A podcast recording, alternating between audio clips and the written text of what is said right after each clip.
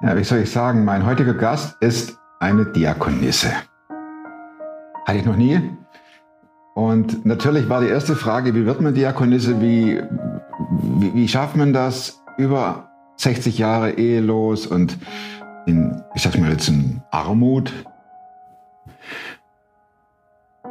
zu leben? Wie, wie, wie kommen, kommen da nicht Frustmomente oder will man das alles hinschmeißen und sagen, so, ich lebe jetzt völlig anders?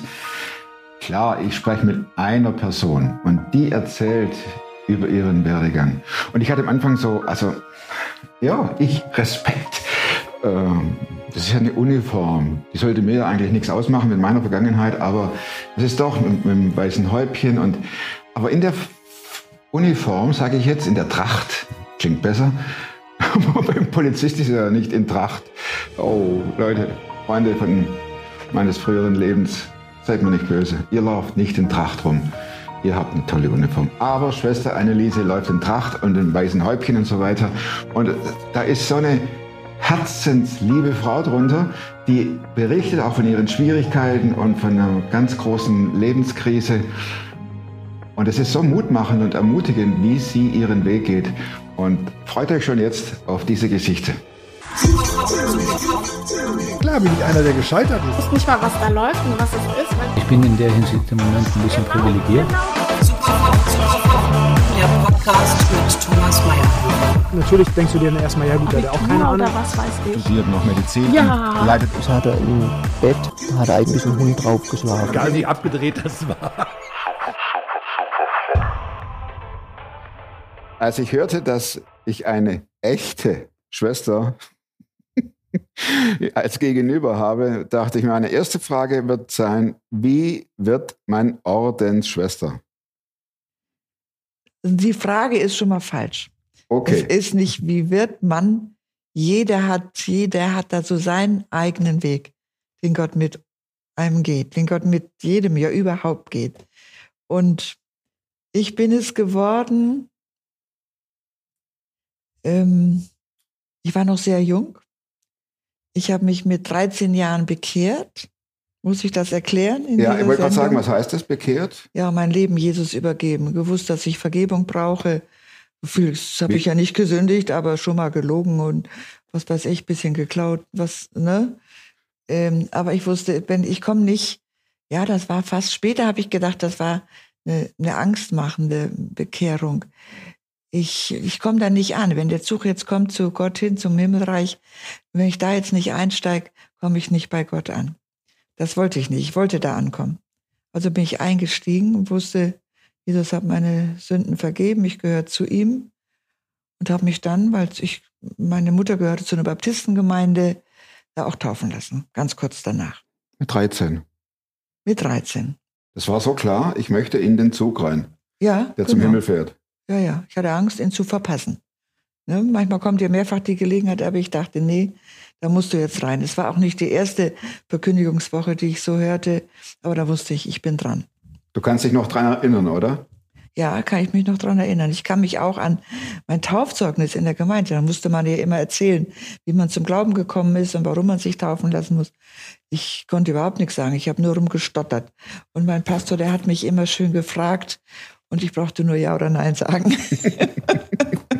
und sie haben mich getauft. Das war gut. Ein Jahr später hatten wir in der gleichen Gemeinde einen Missionsvortrag. Da war ein Missionar, Missionarin, da habe ich keine Ahnung mehr, worum es da ging, wer das war. Und in dem Vortrag wusste ich, Gott hat einen Anspruch an mein Leben. Er hat seins für mich gegeben, er hat einen Anspruch an mein Leben und ich soll Diakonisse in Tabea werden. Wie? Mit 14 Jahren. Nun Aber hatte ich. Du hast schon mal Tabea gehört, diesen Begriff? Ich würde sagen, man kann jetzt sagen, wie kommst du auf genau. Tabea und auf Diakonisse? Wir hatten eine Gemeindeschwester in der Gemeinde, die kam aus Tabea. Die, das war aber jetzt nicht Begeisterung für sie. Sie war nämlich nicht aus, unbedingt für mich ein Werbeträger. Aber sie hat uns jungen Mädchen natürlich informiert über, mhm. über Schwesternschaft und Diakonisse sein und dass das in Hamburg ist und Tabea. Gibt ja auch noch andere Mutterhäuser und auch was dazugehört. ehelos bleiben, also Keuschheit, diese drei evangelischen Räte, sagt man, Keuschheit, Armut, Gehorsam. Und das hat dir nichts ausgemacht, als du Nein. das hörtest? Nein, gar nicht. Ich habe gesagt, ja, Herr, ich mach das. War das so eindrücklich? Entschuldigung, dass ich dich unterbreche. War das so eindrücklich, dass du wusstest, Gott möchte das? Ja, das wusste ich. Aber das ist nicht so eindrücklich geblieben. Aber da war es sehr eindrücklich. Ich habe das auch später nur einer Freundin erst gesagt, Familie und so noch gar nicht. Ich war 14, ich, das war um, um Silvester oder Januar rum, Dezember, Januar um den Dreh. Ich äh, ging mit 14 aus der Volksschule und hatte eine Lehre dann begonnen. Da hatte ich mich auch schon beworben in der Stadtverwaltung bei uns da, wo ich wohnte. Und ich wusste auch, man muss 18 sein. Also da sprach nichts dagegen. Ich konnte die Lehre machen. Aber in dieser Zeit, bis hat mir auch Spaß gemacht. Ich habe da auch viel mit Menschen zu tun gehabt in so einer Verwaltung. Ne? Und ähm, die mochten mich auch und das war echt gut. Ich habe da viel gelernt. Und diese Frage oder dieser Gedanke, der hat mich schon immer wieder beschäftigt. Es kamen Momente, wo ich dachte, willst du super fromm sein, ne? dein Titel? Willst du was Besonderes sein? Warum machst du das und so? Und dann hat mich aber jedes Bibelwort, was ich dann las, was ich selber las oder im Gottesdienst in der Bibelstunde fuhr ich, ich hatte einen Hunger nach Gott, war natürlich ganz viel, auch nahm teil an solchen Möglichkeiten, hat mich immer neu äh, ja bestätigt, muss ich sagen. Es kam immer neu die Frage oder irgendein Wort, wo ich wusste, Gott will dich, Gott braucht dich. Und wenn ich Ja sagte, war ich voll großer innerer Freude, so wie Mhm. beim ersten Mal. Und das hat sich über diese vier Jahre, die ich ja noch brauchte, so hingezogen. Das war oft, aber immer wieder war diese große Freude da. Und das war für mich so eine Bestätigung, dass sie mich dann nur noch freute, wann ist es denn endlich soweit? Musstest da, äh, du dich auch bewerben und äh, ja, ich muss bewerben. und Meine, ich, damals war ja mit 21 erst volljährig. Meine, ich sag mal, das Jahr bevor, ich bin 61 nach Tabea gegangen. Im Sommer 1960 hatten wir einen Diakonietag von Tabea, also durch diese Gemeindeschwester. Da sie ist dann die Oberin und mehrere Schwestern da gekommen und haben in der Gemeinde über Diakonie erzählt, persönliche Zeugnisse erzählt. So haben wir auch geworben für Diakonissen oder so, ne? Aber ich wusste ja schon, dass ich diesen Weg gehen will. Hm. Und danach habe ich es dann erst sozusagen festgemacht, indem ich das gesagt habe. Ich habe das dem Pastor der Gemeinde gesagt, ich habe das den Tabea-Leuten gesagt und ich habe das dann auch meinen Eltern gesagt. Darf ich kurz unterbrechen, Mhm. Hörst, Anneliese? Ähm, du warst 18. Das ist Ich normalerweise. wurde erst 18 im ja, November. genau, aber Mhm. um den Dreh rum. Das ist ja normalerweise die Zeit, wo man sagt, okay, äh, ich möchte gerne heiraten, ich möchte gerne, äh, vor allem in der Zeit damals, das ist so das typische Frauenbild, ähm, hat dich das nicht beschäftigt, dass du sagtest, Mensch, was lasse ich da zurück? Nee. Das hat mich überhaupt nicht beschäftigt. Ich wollte Gottes Willen tun Mhm. und da hatte ich ich hatte keine Sehnsucht äh, nach einem Mann. Mich hat später mal eine Frau in Wiedenest auch, eine junge Frau, die ist dann später auch Diakonisse geworden, die hat mich gefragt, ähm, ob ich weiß, wie und wann Gott mich zur Ehelosigkeit berufen hat. Da habe ich gesagt, gar nicht. Ich wüsste nicht, dass er mich zur Ehelosigkeit berufen hat. Er hat mich zum Dienst berufen. Und in dieser Form gehört es dazu.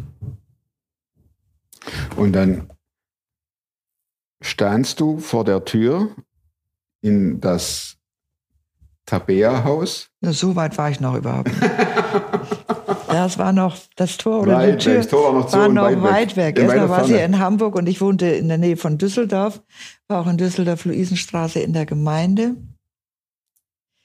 Ähm, ich brauchte für die Kündigung meine Arbeitsstelle und ich brauchte für die Einwilligung in Tabea die Unterschrift meiner Eltern. War ja noch nicht volljährig. Und die Unterschrift meiner Eltern war absolut nicht in Aussicht. Nun muss ich schon sagen, meine Mutter war viel krank. äh, wir sind insgesamt fünf Kinder. Ich bin die zweite. Und äh, die hat sich natürlich gewünscht, dass ich heirate und Kinder kriege und so. Und ich war die Erste, die aus dem Haus ging. Und sie hat immer gesagt, du kannst auch bei mir Krankenpflege machen, du kannst auch bei mir Gott dienen, kannst hier arbeiten. Ich habe sowieso, ich arbeitete in dem Ort, dadurch war ich als Erste zu Hause. Die anderen haben in Düsseldorf gearbeitet. Ich habe unheimlich viel, haben wir alle zu Hause immer gemacht und gearbeitet. Und ich habe gesagt, wenn ich heiraten würde, würde ich auch weggehen. Logisch, ja. Logisch. Und nun gehe ich diesen Weg und äh, ich weiß, das ist mein Platz. Es gab noch ein, es gibt ein Bethlehem Tabea in, in der Nähe von Wuppertal. Wuppertal ist ja egal, wo, wie das da heißt. Ich dachte, du kannst ja auch dahin gehen. Nein, ich sage, ich weiß, dass es Tabea ist. Ich kann es dir nicht erklären. Ich weiß es aber. Also, absolut keine Aussichten habe ich nach Tabea auch geschrieben, ja, wir beten für dich. Gott wird das schon richtig machen zu seiner Zeit oder so. Ich war so sicher, dass ich im mhm. April des Jahres, wo ich dann im November 18 geworden war, dann dahin gehe. Es war schon bang da, aber ich war gewiss. Und eben vom Kündigungstermin kriegt, ist meine Mutter zur Frauenstunde. Meine Mutter war Baptist und gläubig. Mein Vater ich, wir haben gesagt, trockener Baptist, würde ich sagen. der hat das eigentlich mehr gelebt oder so. Mhm. Und der, wenn er von der Arbeit kam, habe ich, war ich schon immer zu Hause, habe ihm das Essen gemacht. Und wie gesagt, meine Mutter war in Düsseldorf zur Frauenstunde. Ich machte ihm das Essen, dann sagt er, ich hatte das ja alles vorgeschrieben, die Kündigung und die Einwilligung, das war alles parat. Gib mal her den Wisch. Er hat das unterschrieben. Ach, bum, bum, bum. Wirklich, ich glaube, das ist also genau rechtzeitig, nächsten Tag musste ich eigentlich spätestens die Kündigung abgeben. Ne? Und es hat geklappt. Und meine Mutter, als sie nach Hause kam und das hörte, hat sie gesagt, naja, du bist noch nicht weg. Wenn du nicht artig bist, wir können das immer noch zurückholen. Stimmt ja auch. Mhm. So dass ich bis zum letzten Augenblick da schon auch gebankt habe, klappt das oh. oder nicht. Und ähm, der 1. April war der Ostermontag damals. Und da hatten die vom Tabea geschrieben, ich brauche erst nach Ostern kommen. Also bin ich am zweiten gefahren. Und an dem Ostermontag war damals immer in Weltersbach Jugendtag. Bin noch auf diesem Jugendtag gewesen. Bis zuletzt Koffer, ich hatte ja nur einen Koffer, mehr nahm er nicht mit. Und als ich dann von zu Hause wegfuhr, am zweiten, meiner Mutter weinte, verständlich. Und ich freute mich riesig. Und ich habe es nicht einen Tag bereut, diesen Weg. Ich weiß immer wieder, das war mein Weg. Und diese vier Jahre, die haben mir das so gewiss gemacht. Es gab ja auch manche Schwierigkeit, auch im Laufe der Zeit, aber ich war gewiss, das ist mein Platz. Bin ich bis das, heute. Das ist ja äh, ein eindrückliches Statement, zu sagen, über 60 Jahre sind das jetzt. Letztes 61. Jahr habe ich 60-jähriges Jubiläum ja. gehabt, ja. Und nicht bereut. Mhm wie muss man sich das vorstellen, der mit diesem Metier überhaupt keine Ahnung hat? Da kommt man hin und dann äh, werden einem die Haare abgeschnitten oder muss man alle Kleider verbrennen? Oder nichts, nichts dergleichen. Ich kam dahin, das war erstmal ein tolles Haus, eine tolle Villa. Erstmal gab es ein Jahr so was wie Vorprobe. Da hat man auch nicht gleich die Tracht an. Äh, wir waren damals eine Gruppe von 15 Schwestern.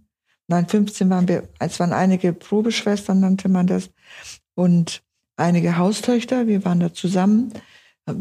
Manchmal hat man dann, einige haben im hauswirtschaftlichen Bereich gearbeitet, andere in der Küche. Ich vor allem in der Waschküche. Da war eine alte, ganz nette Schwester. Wir haben da noch an so einem, so ein großer Kessel war das. Wir haben für die Schwestern alle gewaschen. Wurde da so unten geheizt wurde und das dann kochte und dann mit dem Waschbrett und sowas nachher. Und, das, und dann haben wir die Wäsche gebügelt und getrocknet und all sowas. Und im, das war also so eine tolle Zeit in dieser Waschküche. Das hat mir so einen Spaß gemacht. Und die Schwester war auch so patent. Ähm, wenn ich da was bügelte, dann hat sie mir immer von der entsprechenden Schwester was erzählt. Da waren überall die Nummern drin Aha. oder so. Ne? Dann habe ich die Schwestern also ganz gut kennengelernt dabei. Das ist Schwester Elisabeth. ah, da muss ich aufpassen. Und ja, das ist genau. Schwester Ruth. Ja, ja. Die ist gut. So. Das ist doch toll, ne? Ja, klasse. Genau. Und ein bisschen war ich auch noch in der Küche. Und äh, ich weiß jetzt gar nicht mehr genau, irgendwann nach ein paar Monaten wurde man dann eingekleidet. Ähm, Da haben wir schon, wenn man also da ist im Mutterhaus in dieser Gemeinschaft, da haben wir Jungen schon danach gejankert, wann ist das endlich oder so, ne? Mhm. Weil wir doch nun ganz dazugehören wollten. Und dann kam ich eben in die Krankenpflegeausbildung. Im Tabea Krankenhaus in Hamburg-Blankenese. Und ja, übliche Krankenpflegeausbildung. Hat mir Spaß gemacht, war anstrengend. Ich war immer müde. Das bin ich bis heute. Ich kann immer schlafen. Du kannst mich hinlegen, wo du willst. Ich kann immer schlafen zu jeder Tages- und Nachtzeit und brauche irgendwie auch viel Schlaf. Ähm, ja, ich kam dann wohl manchmal schon todmüde nach Hause. Da war eine Hausschwester in dem Haus, wo wir einige von uns Schwestern wohnten in der Nähe vom Krankenhaus. Und die hat mir mal erzählt, dass sie mich mittags, da gab es eine Mittagspause, es war noch Dienst, also langer Dienst mit Mittagspause dazwischen, dass sie mich manchmal da mittags geguckt hat, ob ich noch da bin. Dann habe ich da kniend geschlafen. da wollte ich wohl beten. Staatsgebet. geschlafen. Hast du den Schlaf vorgezogen, um alles zu überstehen? Ganz genau, genau. Aber ich habe das Examen gut gemacht. Das Miteinander war auch toll. Und ja, wir, es ging uns ja gut. Wir brauchten nichts für uns selber sorgen. Wir hatten natürlich ein ganz kleines Taschengeld damals nur für Prüfmarken und Strümpfe und ein bisschen Wäsche und sowas. Das konnte man auch im Mutterhaus günstiger für uns erwerben. Ein bisschen musste man schon kaufen, aber mehr war da auch nicht. Ne? Wenn du sagst, Schwester Anneliese, wenn du sagst, du hast es nie bereut. Ja.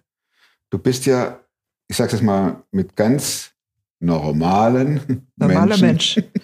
zu denen du auch gehörst. Mit normal meine ich jetzt nicht in einer Ordenschaft, Schwesternschaft, ähm, zusammengekommen. Die sind Hast auch normal. Ja, Die haben genau. nur einen anderen Weg, ne? So, so ist es, genau das wollte ich eigentlich sagen. Also du, du, du wurdest konfrontiert mit Reichtum. Du musst ja nicht immer nur auf Ehe gehen, sondern auch auf Reichtum. Hattest du nie das Empfinden, dass du sagtest, ähm, ich hätte jetzt auch mal gerne ein tolles Auto oder eine schöne Reise oder eine Ledergarnitur, Polstergarnitur und dann noch entsprechende Kleidung. Du merkst, ich, ich, ich versuche das da ein bisschen plastisch zu machen, Mhm. um auch rauszustellen, was das heißt, diesen, diesen Weg einzuschlagen. Mhm. Nee, das hatte ich nicht. Ich habe das einfach bejaht und war glücklich darin. Äh, Das Mutterhaus aus dem, das ist eine, wir sind eine geistliche Genossenschaft, nennt man das. Das Geld, wenn wir, wo wir arbeiten, verdienen wir auch normales Geld. Das geht an das Mutterhaus und jede Schwester bekommt daraus ein einheitliches Taschengeld. Dafür sind wir aber vom Mutterhaus in allem versorgt. Kleidung, ich musste keine Kleidersorgen haben. Und ähm, Verpflegung, Wohnen, Krankenkasse, alles ist da mit drin. Kann man sagen, dass du Gott in allem den Vorzug gegeben hast? Mhm. Sag du, was Sache ist? Ich bin bereit dafür. War jedenfalls mein Anliegen. Ja, ja. Äh, Gab es auch Zeiten, wo du nicht mit einig warst, was Gott von dir wollte? Ähm, also nicht in diesem Weg jetzt der Berufung ähm, und des Dienstes und so. Ja doch, die wollten mich zur Oberin machen, schon längere Zeit. Und ich habe gesagt, nein, das sehe ich nicht als meinen Weg. Das ist zwei Nummern zu groß. Ich will bei den Menschen sein, ich will die pflegen und so. Äh, Da habe ich mich, ich glaube, drei oder vier Jahre gewehrt. Das, Und dann wurdest du es doch, oder? ja, nachher später gab es keinen Ausweg mehr. Dann wurde ich das doch. Das ist eine typische Frage von einem, der sich nicht auskennt. Ähm, du hast aber auch nicht mit Schwestern zusammengearbeitet, Ja, Krankenschwestern. ja, ja. Und hast du da, äh, ist dir aufgefallen, dass die Patienten das Gespräch zu dir suchten, weil du von vornherein auch ausstrahlst, ich bin mit Gott unterwegs? Ähm, die haben das sicher auch mit anderen versucht. Es waren ja ab und zu gläubige Schwestern dabei, nicht nur, auch freie andere. Und ähm, das war, das war sehr oft der Fall. Also wir hatten schon als Schwestern ein Stück gelernt, dass wir nicht zu viel von unserem Glauben reden, sondern nur wenn wir gefragt werden danach. Und ich wurde mindestens die ersten Jahre ähm, nicht gefragt. Ich wurde gefragt, warum ich Diakonisse geworden bin.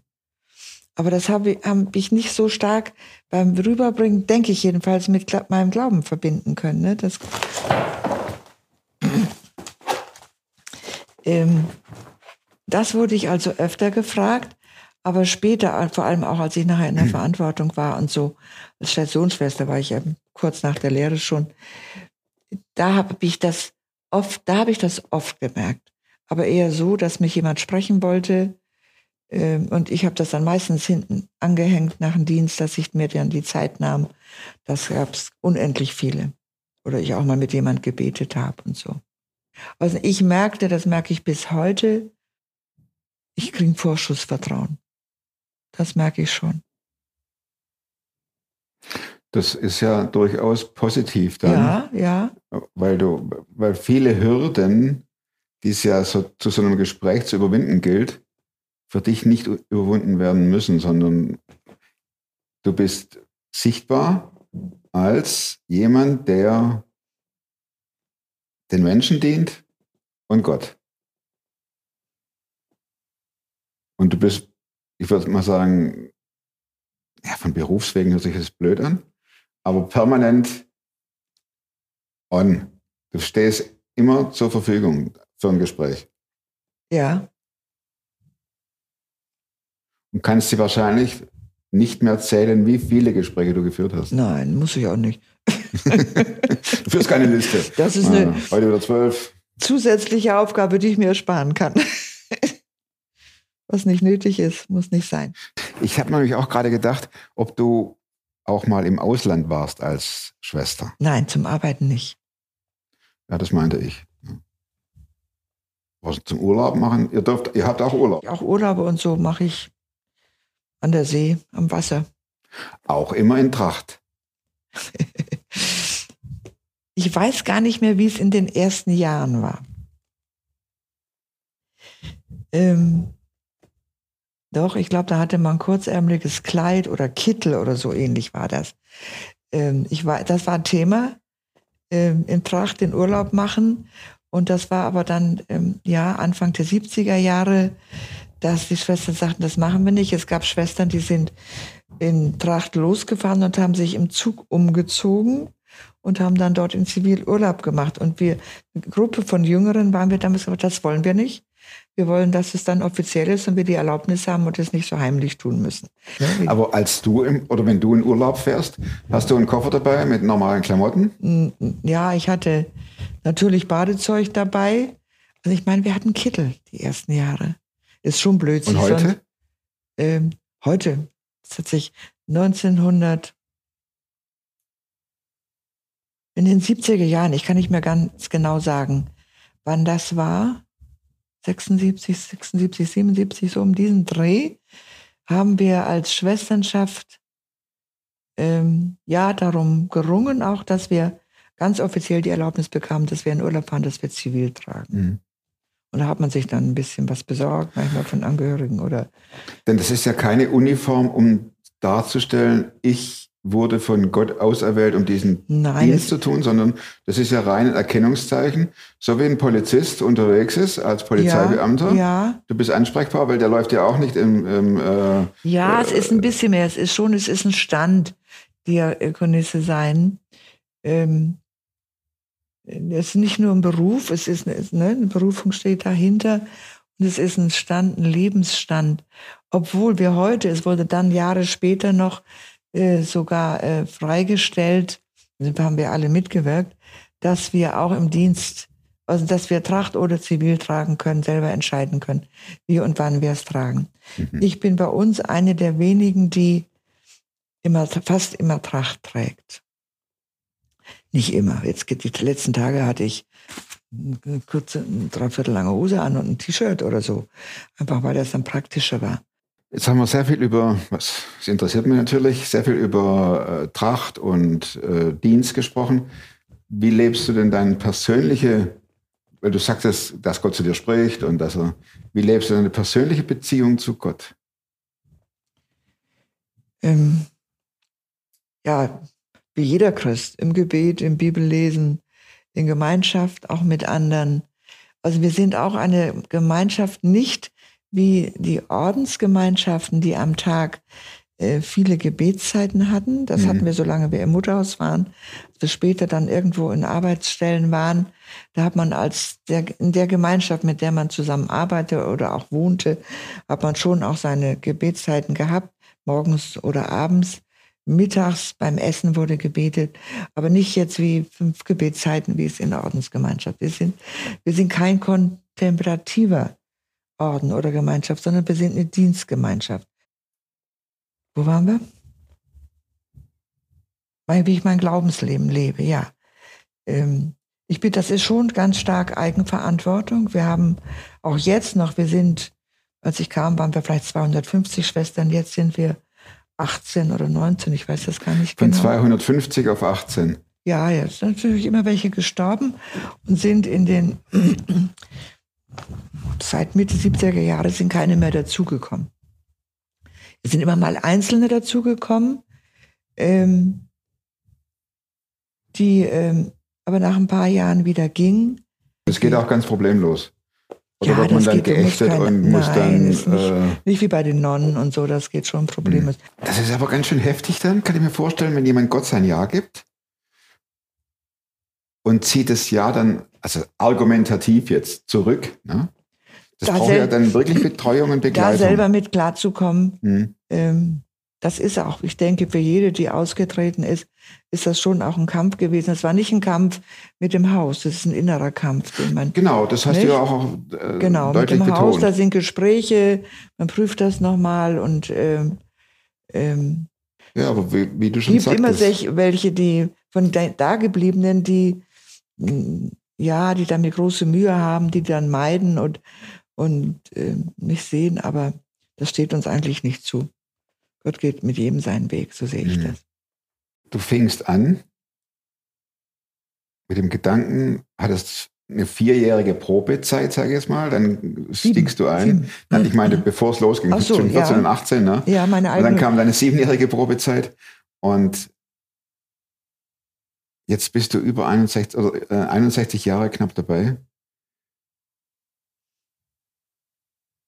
und sagst, ich habe es nie bereut. Wenn man so auf die letzte Strecke des Lebens einsteigt, wie sieht da der Alltag einer Diakonisse aus? Auch der ist bei jeder verschieden. Vor allem von wegen der Gesundheit. Aber bevor ich merke dir die Frage und stelle sie mir nachher nochmal, ich muss noch eine Sache erzählen, die in meinem Glaubensleben ganz viel gemacht hat. Ich hatte eine persönliche Krise, aber in einer Beziehung, in einer Freundschaft. Äh, Das war 86. 86 und die zog sich schon über einige Jahre hin. Das war eine sehr schöne Freundschaft. Ich habe die Schwester sehr unterstützt in vielen Dingen und so. Und plötzlich gab es da jemand anders und das ist ja auch nicht schlimm. Hat, man kann mehrere Freunde haben. Aber unsere Beziehung war schon recht eng. Ich habe sie versorgt, ich habe sie unterstützt in der Arbeit, in vielen, vielen Dingen. Ich habe immer nur für sie gedacht, mitgedacht. Und dann plötzlich, sie war auch viel krank, gab es da jemand, da fühlte ich mich wie, ja, plötzlich galt ich gar nichts mehr, so ungefähr. Fühlte mich wie weggeworfen. Jetzt hast du was Besseres Mhm. gefunden und alte Kleidungsstück wird weggeworfen. So kam ich mir vor. Das war eine, eine Glaubenskrise. Ich kam in eine ziemliche Depression. Ich habe immer gedacht, es wird wieder gut, wenn sie die andere loslässt, Pustekuchen. Das passierte nicht. Ich musste loslassen lernen. Und da habe ich gedacht, jetzt werde ich Gott untreu, weil ich habe das ja so auch, auch für ihn alles gemacht und so. Ähm, da gab es dann eine, Fa ja, ich habe mich Gott neu hingegeben. Also du warst auch gegenüber Gott richtig verletzt. Ich war richtig verletzt Ja. und ähm, war wirklich, ich dachte, ich falle ins Bodenlose und, und Gott war weit weg. Ich hörte ihn nicht. Ich habe gerichtet in meinem Herzen. Wie kann man nur das alles vergessen oder so? Plötzlich zählst du auf, was du alles gemacht hast, was sonst früher selbstverständlich ist, weil du jemanden lieb hast. Und ähm, ja, ich habe mich Gott neu hingegeben und da gab es dann, ich habe auch seelsorgerliche Hilfe in Anspruch genommen und ein Pastor hat mir dann mal gesagt, jetzt pass auf, dass du nicht bitter wirst, dann kann Gott dich nicht mehr gebrauchen. Das war so ein guter Warnschuss und ähm, ich habe dann irgendwann eine Lebensbeichte gemacht und ähm, Was heißt das? ja, meine Schuld Alles, was mir so gegenüber einfällt. einem anderen oder Gott gegenüber? Nein, auch gegenüber einem anderen brauchte ich irgendwie, weil ich irgendwie zu, nicht zur Freude durchdringen konnte. Und das war mein Richten vor allem, dass ich nicht zur Freude kam. Ich habe gemerkt, wie sehr die Sorgen um diese andere Person, weil die eben auch viel krank war und eben ihren Auftrag auch, ähm, mich ausgefüllt haben und nicht mehr Gott mich ausgefüllt. Ich musste also Gott ganz neu den ersten Platz in meinem Leben geben. Und dann hat er mir ein halbes Jahr lang etwa gezeigt, ich bin dankbar für diese Zeit, aber ich will sie nicht wieder haben, ne? Ähm, ja, wie sündig ich durch und durch bin, wie viel an Motiven eigennützig war, angesehen zu sein, was auch immer. Ähm, und eigentlich jeden Tag, ich las die Losung und den Lehrstick, ein Wort hat mir das irgendwie vor Augen gestellt. Ich habe gesagt, ja, du hast recht, so ist es, so bin ich. Und das andere Wort hat mir gesagt, und ich liebe dich trotzdem. Du kriegst meine Gnade. So. Und dann habe ich aber eben das alles auch vom anderen Mal ausgebreitet und ähm, habe Gott ganz neu kennengelernt, dass ich ihm wichtig bin. Ich hatte mich vergessen, ich hatte mich überhaupt selber nicht mehr wahrgenommen in dieser Beziehung. Das musste ich also neu lernen oder überhaupt vielleicht lernen, ich weiß es nicht. Und da ist meine Beziehung eine. Kann man auch sagen, dass das äh, aufgrund des Dienstes, den du eingegangen bist, eher so eine geschäftsmäßige Beziehung zu Gott wurde? Nein, nein, geschäftsmäßig war sie nicht. Ich habe aber schon mal drunter gelitten, das habe ich auch mal jemand gesagt, dass ich im Alltag, ich bin voll beschäftigt mit dem, was ich zu tun habe. Ich denke am Alltag gar nicht so viel an Gott oder Jesus. Ich habe immer gedacht, ich müsste das oder ständig mit ihm in Verbindung sein. So, wenn ich betete und dann habe ich mir Zettel, Lösungs oder Lösung auf den Zettel geschrieben, in die Kitteltasche gesteckt und wenn ich zur Toilette ging, habe ich mir die mal vor Augen geführt oder so, äh, weil ich da irgendwie, das war schon so voll, da gar nicht dazu kam. Äh, und ich, ich, ähm, ja, ich ich wusste, ich gehöre zu Gott, aber die Gewissheit, dass ich wirklich im Himmel bei ihm ankomme, das war ein Hoffen und nicht eine Gewissheit. Und das hat sich nachher geändert. Das hat sich, ich weiß gewiss, ich gehöre zu Gott. Er hat mir die Ewigkeit bereitet. Er hat mir alle Schuld vergeben. Und ich, dann sage ich, ich bin nicht super fromm, aber ich bin super geliebt und angenommen bei Gott. Deshalb nochmal die Frage, du bist jetzt auf der letzten Wegstrecke. Wie ist da das Leben einer Diakonisse? Jetzt. Jetzt. Jetzt. Bei mir absolut nicht langweilig. Nun bin ich verhältnismäßig gesund. Ich habe auch meine Gebrechen. Ich werde 80 in diesem Jahr. Und dann bin ich 2012 schon Gemeindeleiterin geworden. Wir haben in von unserem wegen Rente, von wegen Ruhestand, von wegen ich sage immer, ich zwei, bin zwei Gänge zurückschalten. Ne? Oberin in R, in Reichweite. In Ruf oder in Reichweite. Ja, ich, heute wundere ich mich, wieso ich früher eigentlich noch arbeiten konnte. Woher ich die Zeit nahm. Natürlich dauert heute alles länger. Ich stehe selten vor 10 Uhr auf der Matte. Da gehe ich schon ins Büro. Wir haben im Pastor heute im Moment das Büro gemeinsam. Und er braucht natürlich auch Zeit, wo er alleine ist zum Arbeiten für Gespräche und so, aber vieles machen wir da auch gemeinsam. Und ähm, ich mache viele Besuche im Haus und so. Das ist das volle, die volle Powerfrau. Ja, kann man wohl sagen. Aber ich kann auch zur Ruhe kommen. Das, das geht auch. auch. Das geht auch, ja. Ich sitze da in meinem Sessel mit Beine hoch, die muss ich immer mal hochlegen, wenn ich da eine kleine Pause mache und ich bin im Nu weg. Ich könnte ja ständig zuhören, aber hier blinkt schon. Die Zeit ist um. Die Zeit ist fast um. Ich würde noch gerne meine vier Schlussfragen an dich stellen. Ich würde mich auch vor allem interessieren. Ähm, gibt es ein Buch, das du nicht nur einmal gelesen hast? Ja, das gibt es. Natürlich die Bibel, ist klar. Dieses Buch, ich habe es mitgebracht, weil Anita mir das gesagt hatte. Gnade ist nicht nur ein Wort. Philipp Yancey. Genau. Wenn die Güte Gottes unser Leben auf den Kopf stellt, Vergebung. Das ist schon mein Thema. Seit dieser Seit dieser Krise. Das, seit dieser Krise seit mit dieser der Frau. Krise. Anderen, mir, anderen vergeben, bei Gott Vergebung erbitten, mir selber vergeben. Und ich weiß, dass das heilt. Vergebung heilt. Und das ist in Gesprächen mit vielen Menschen, ist das auch mein Thema. Wenn du so ganz schnell die Gespräche, die tausende von Gesprächen, die du geführt hast, äh, Revue passieren lässt, kannst du sagen, es gibt ein Thema, das hervorsticht? Gott liebt, also ein Thema. Ja, die Lebensgeschichte. Ähm, wie kann Gott das alles zulassen? Wieso geht's mir jetzt so? Das ist schon viel bei alten Menschen natürlich dabei. Enttäuschungen. Ähm, das ist, ist so, so, und wie komme ich jetzt so klar? Und ähm, dann ist, mein, also ich sage vielen alten Menschen, wenn die an sich selber verzagen, dass sie nichts mehr tun können, ich bin nichts mehr wert. Das kommt ganz viel. Wofür bin ich noch wert? Mhm. Gott liebt dich. Da hast du deinen Wert. Oder auch äh, Vergebung. Ja, das, ich, aber das erste ist, Gott liebt dich. Mhm. Und Vergebung ist, weil er will, dass du heil wirst. Ja, ich meine jetzt auch, dass so Gedanken hochkommen, das ist eine Frage. Ich habe so viel in meinem Leben getan und ich müsste anderen vergeben. Ja, ja. Was sagst du den Leuten, wenn die sagen, ich habe so viel Schlimmes getan, mir kann keiner vergeben? Gott kann es. Gott kann, Jesus kann es. Er weiß, wie das ist und er hat alle Schuld getragen. Alle. Auch die, wo wir denken, das ist gar nicht so schlimm. Es ist, trennt mich von Gott. Mhm. Und diese Trennung hat Jesus überwunden. Mhm. Die zweite Frage. Wozu kannst du heute leichter Nein sagen als noch, da bin ich jetzt gespannt, leichter Nein sagen als noch vor, sagen wir mal, fünf bis zehn Jahren?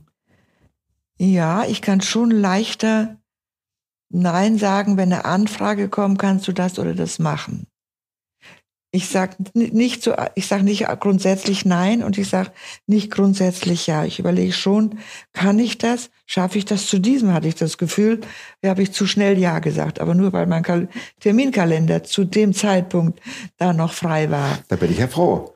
Ja, kannst du froh sein. Bin ich. Nachher habe ich gedacht, was hast du da eigentlich gemacht? Meine Güte, zu Die Woche, ich war am Sonnabend in Urlaub nach Büsum, drei Wochen, laufe lieben gern im Watt und bade die Woche ist noch richtig dicht. Darum dachte ich, was hast du dir da eigentlich angetan? Aber Und war schlimm? Nein, war okay. Dritte Frage. Ja. Welche Überzeugungen, Verhaltensweisen und oder Gewohnheiten, die du dir angeeignet hast, haben dein Leben definitiv verbessert? Zunächst, wenn irgendwas ist, was auch quer geht, was mir nicht gefällt, mit Gott drüber zu reden.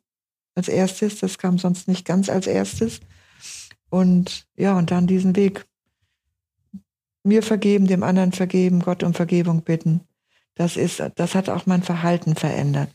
Eins habe ich jetzt die letzten Tage noch gemerkt, ich falle Leuten ganz schnell ins Wort.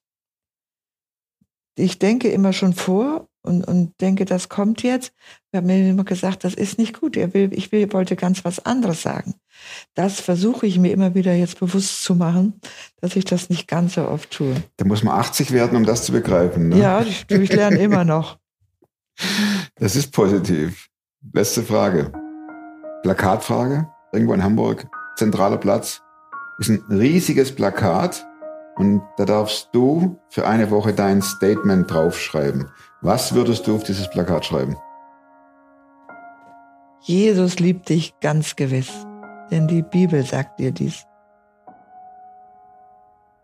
Könnte jeden Tag draufstehen. Herzlichen Dank fürs Zuschauen und Zuhören der Lebensgeschichte von Schwester Anneliese. Und äh, hinterlasst ihr ja, komm, 20 Daumen. das ist so viel. Cool, oder?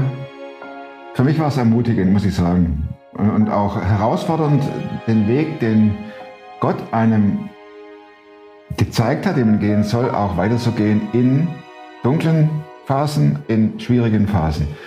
Und das hat sie so richtig cool rübergebracht. Ich bin voll dankbar dafür. Nach dem Gespräch war ich richtig ja. Ich hoffe, euch geht's genauso. Nächste Woche neuer Film und bis dahin bleibt oder werdet Zug für Frau. Macht's gut. Tschüss.